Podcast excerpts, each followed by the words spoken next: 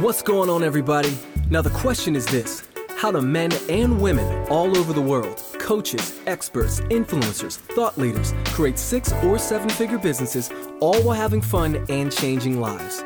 If you want to know the secrets to start that business, getting leads, getting paid what you desire for the clients you serve, and changing their lives every single day, this is the podcast for you. I'm JC of The Finest, and this is The Finest Hour. Welcome back, Finest Hour friends, and we are here with another episode of the Finest Hour podcast. And I am your host, JC of the Finest. And today's episode is about life. And it's not just about life, it's about how to live life. And the way you live it is by going all in. That is the topic that we are talking about in today's episode. Now, I'm going to break it down in a couple of simple ways to truly help you to understand how to go all in. And I'm going to break it down into three and maybe a bonus fourth way. And in no particular order, we'll start with number one. The way you go all in. Why do you do it? You have to leave it all on the floor. Why give less to life? Think about that. When you go for your goals, every single day. Let's just give an easy example. I played basketball. I'm playing basketball. I'm trying to go to the NBA. That's my goal. But every game, for some reason, I only give 80%. I leave 20% in the battery for whatever reason. Maybe I'm afraid to fail. Maybe I'm afraid to not get things done. Maybe for whatever reason, I think I might need it at some point. Where here's the deal. Let's just say I do this in junior high. I do it in high school and then I do it in college and I'm trying to get my way to the pros. Eventually, I'm going to play someone that is going all out, giving 100% every single night. And guess what? They will just by the numbers be 20% better than me. But if we are the same exact across the board skill wise, in that game, they'll be 20% better. And if there's one person watching, there's a scout in the stands, guess who's going to get that opportunity? Not me, the person that's giving 100%. And that leads you into the fact of why would you give less to something when giving 100% is fully within your control? Oftentimes in life, for whatever reason, we sell ourselves short. Maybe we give a less than 20% of our business because we don't want it to fail. Maybe we give less than 20% to our relationships because we're scared it might not work. We might not be enough always give 100%. You are enough. And when you give 100%, that leads you to number two. When you give 100% to what you're going after, aka your goals, it does one quick thing. It eliminates the factor of regret. One thing you have in life is opportunity.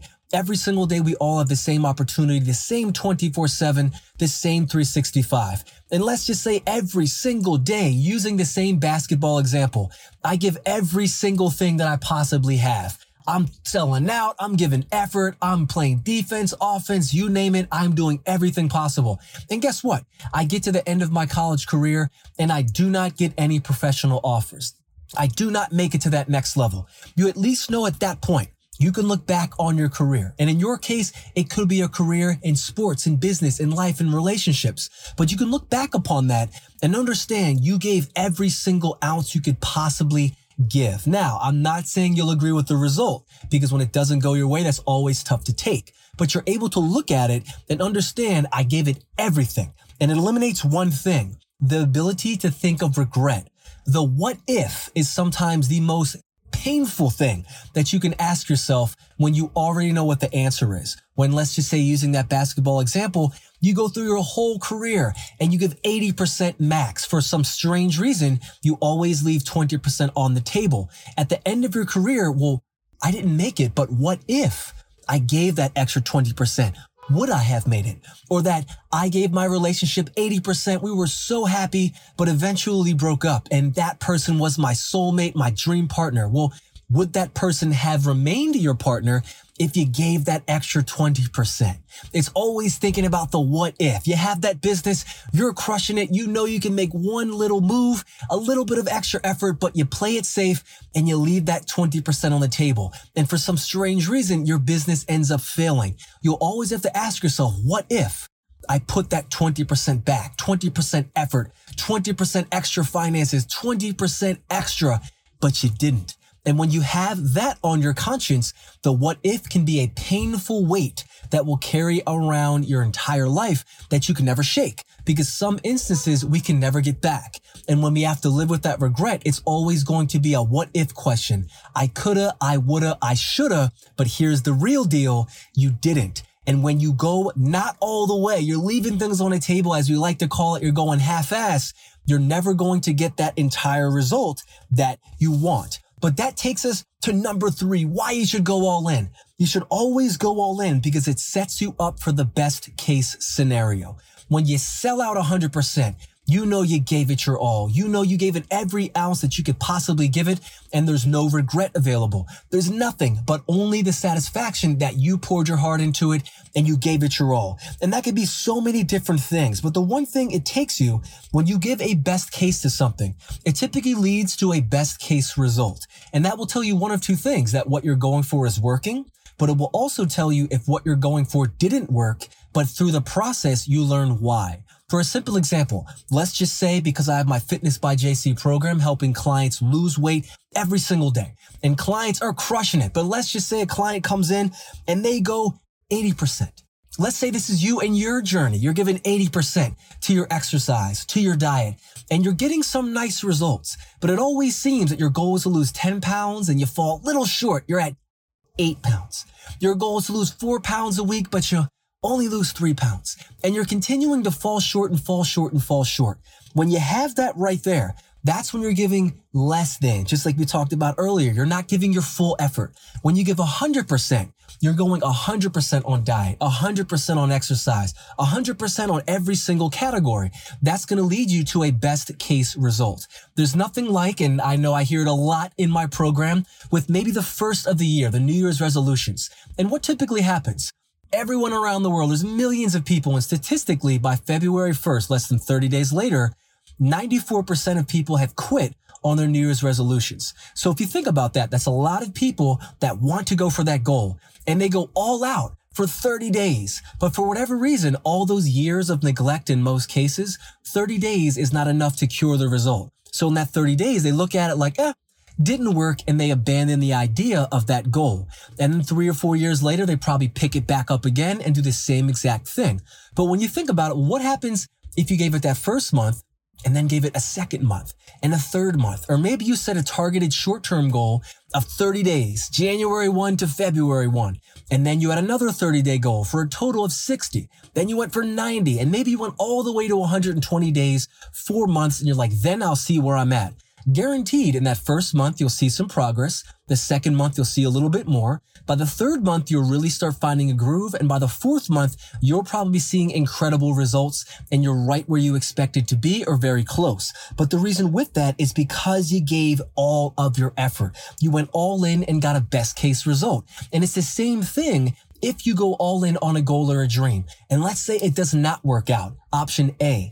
That might also produce because it failed you learn why it failed. Maybe in that process, you gave everything you could. We'll use that weight loss example. You ate perfect, you exercised, but maybe it was after going through the process, you learn what type of foods you should eat. You learn your nutrition might need to be a little bit tighter.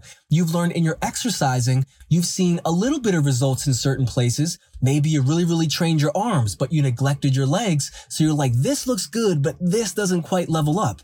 Now you have a little bit of data. You have a little bit of feedback. Okay. Now I'm going to go back in on my goal and I know how to fix the problem. When you go best case scenario, that always leads you to the answer you want because you've given all that you have and maybe A didn't work. It shows you B. And then in some cases, a shows you B, but you realize that C might be the answer and it's a door that you wouldn't have ever seen if you didn't go all in. If you only went 50%, you never would have reached that point. But by going 100, it can always lend you to a door that you might not see, that you might not know is there, but now it's attractive because you've given everything you could to the process. You have the feedback of the end result, good and bad, and that enables you to make a great decision on how to progress forward and truly achieve the goal or new goal that you found throughout that process. But it always takes you to one extra little bonus thing. Why you should go all in. This is my favorite of the entire list here. So I have to toss it in at the end.